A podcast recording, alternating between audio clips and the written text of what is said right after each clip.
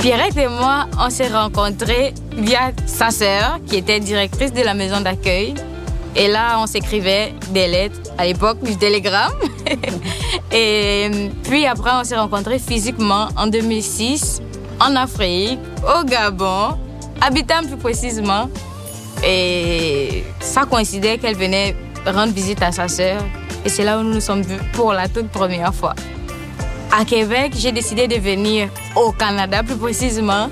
C'est par Pierrette ou à cause de Pierrette qui me l'avait promis quand elle est venue en 2006, effectivement, au Gabon.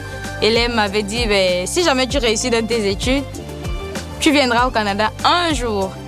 Et apparemment, le jour, c'était l'an dernier. J'ai fait la chose très spontanément, même si c'était une promesse de longue date. Je l'ai fait quand même spontanément au moment où je lui ai offert de venir. Et je l'ai fait spontanément au moment où elle est arrivée. Je me disais, on va, jouer avec la musique euh, qui va se présenter. Euh, c'est encore là une notion d'ouverture, mais je me disais, bon, c'est sûr que je vais avoir à l'accompagner. Mais Génial est une femme très, très autonome.